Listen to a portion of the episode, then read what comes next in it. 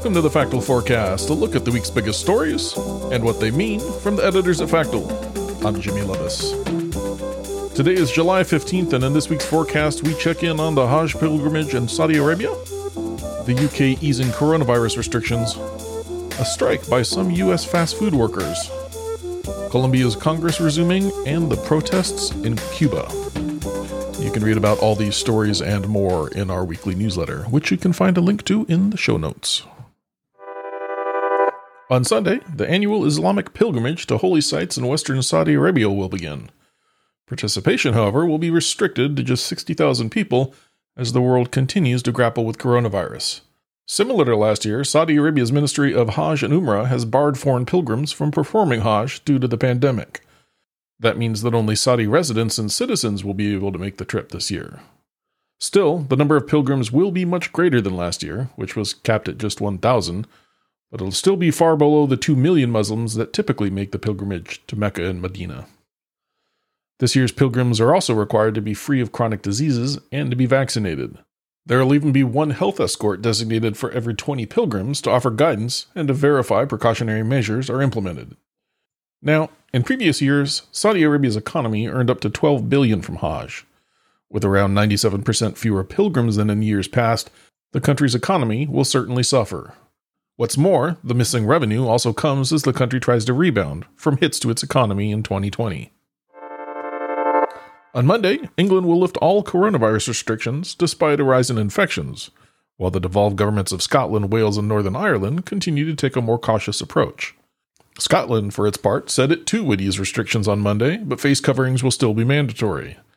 Meanwhile, Wales and Northern Ireland have refused to follow Prime Minister Boris Johnson's plan in relaxing restrictions. Now, the UK has seen a jump in coronavirus cases across the country due to the Delta variant. Still, it plans to go ahead with its last phase of reopening, lifting limits on social gatherings and social distancing rules. Guidance to work from home will also be lifted, despite some ministers encouraging people to continue to do so if possible. Prime Minister Boris Johnson's government has been accused of sending mixed messages about what people are expected to do starting Monday. For example, the requirement to wear masks will be cancelled, but Johnson said he expects people to continue to wear face coverings in crowded indoor settings like public transport. Additionally, the government says it also reserves the right to make coronavirus certificates mandatory in the future. Scientific advisors are also worried the country is not ready to lift rules yet, warning the move could result in more than 200 deaths a day. On Tuesday, fast food workers plan to strike in nine U.S. cities. Their workers will be demanding an increase to the minimum wage amid a historical workforce shortage in the industry. Protests are planned as part of the strike to demand a minimum wage of $15 per hour for fast food workers, and the strike marks 12 years since the last time the federal minimum wage was increased. It's been $7.25 an hour since 2009. Similar protests were held earlier this year when employees of McDonald's, Burger King, and Wendy's took to the streets. Franchises like Chipotle and McDonald's have since raised wages in some of their locations, forced by a new trend of fleeing staff shaking the industry. Now, April registered historical levels of hospitality workers voluntarily quitting their jobs in the United States, with 5.6% of the industry's workforce seeking better opportunities and higher salaries. The current trend of fleeing employees, and the Biden administration's push for improved working conditions could translate into a more favorable climate for negotiations between employers and staff. On the other hand, experts argue that a one time wage increase will not lead to lasting solutions in the industry. Also on Tuesday, Colombia's national legislature will resume, roughly a week before the three month anniversary of the unrest that gripped the country and resulted in hundreds of arrests and dozens of deaths. Protests in Colombia initially broke out in late April over President Ivan Duque's plan to raise taxes and continue funding Ingreso Solidario. That's a social program aimed at providing coronavirus relief. The protests continued despite Duque's decision to withdraw the tax reform, with narrow grievances expanding to include the heavy handed crackdown on protesters by Colombian authorities. Officials have confirmed that bills will be filed on Tuesday to raise revenue, though tax reform measures will be less comprehensive than the initial efforts that prompted the protests. This round of measures will seek to generate 15 billion in revenue to fund social programs. Additional legislation concerning Colombia's social safety net is also expected. Finally, while protests have continued across the country with varying degrees of intensity, activists have announced plans for new marches with the resumption of Congress.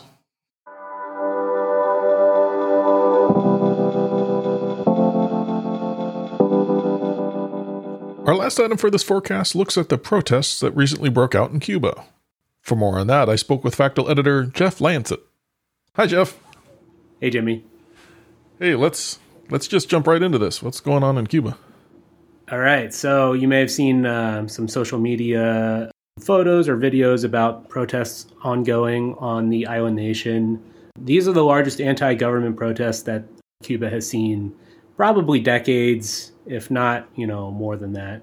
Thousands of people took to the streets, you know, spontaneously on Sunday, basically singing anti-Castro songs, chanting down with communism. Many people on the island, journalists and observers have said that they have never seen anything quite like this.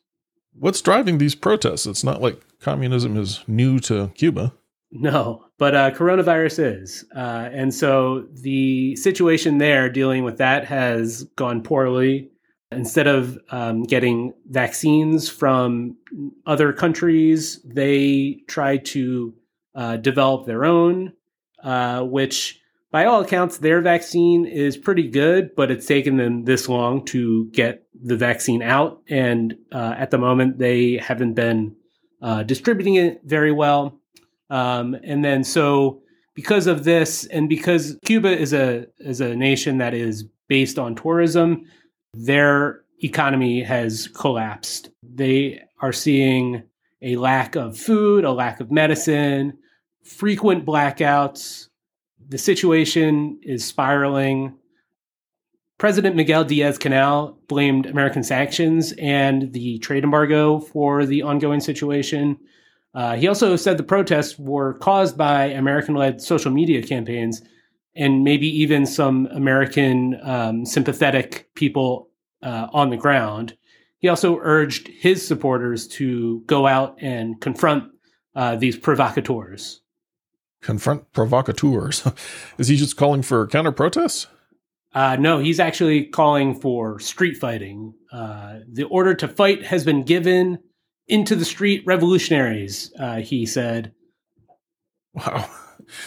Is it safe to assume that the U.S. has officially denied allegations it's involved in the protests? Uh, yes. So uh, President Biden has said that the U.S. Uh, stands firmly with the protesters, called on Cuba to uh, hear their people and serve their needs uh, rather than enrich themselves. How has Cuba responded to the protests? Uh, so, uh, Cuban security forces have been out and about um, during the protests.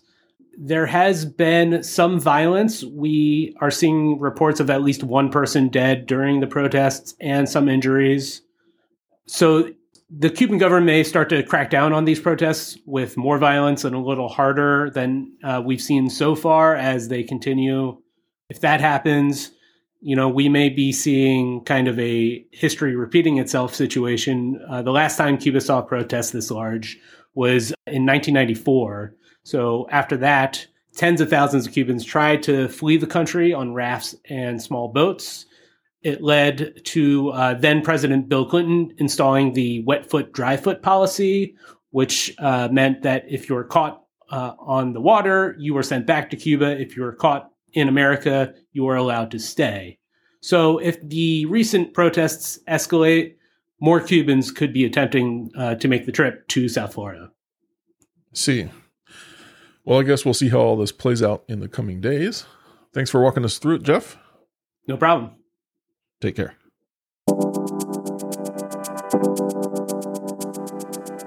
Today's episode was produced with work from Factual editors Jimmy Lovis, Jess Fino, Irene Biora, and Alex Moore. Our interview featured editor Jeff Lancet, and our music comes courtesy of Andrew Gosby. Until next time, thanks for listening to the Factual Forecast. We publish our forward looking podcast each Thursday to help you get a jump start on the week ahead. You can, of course, subscribe for free, and if you have feedback, suggestions, or events we've missed, drop us a note by emailing hello at factual.com.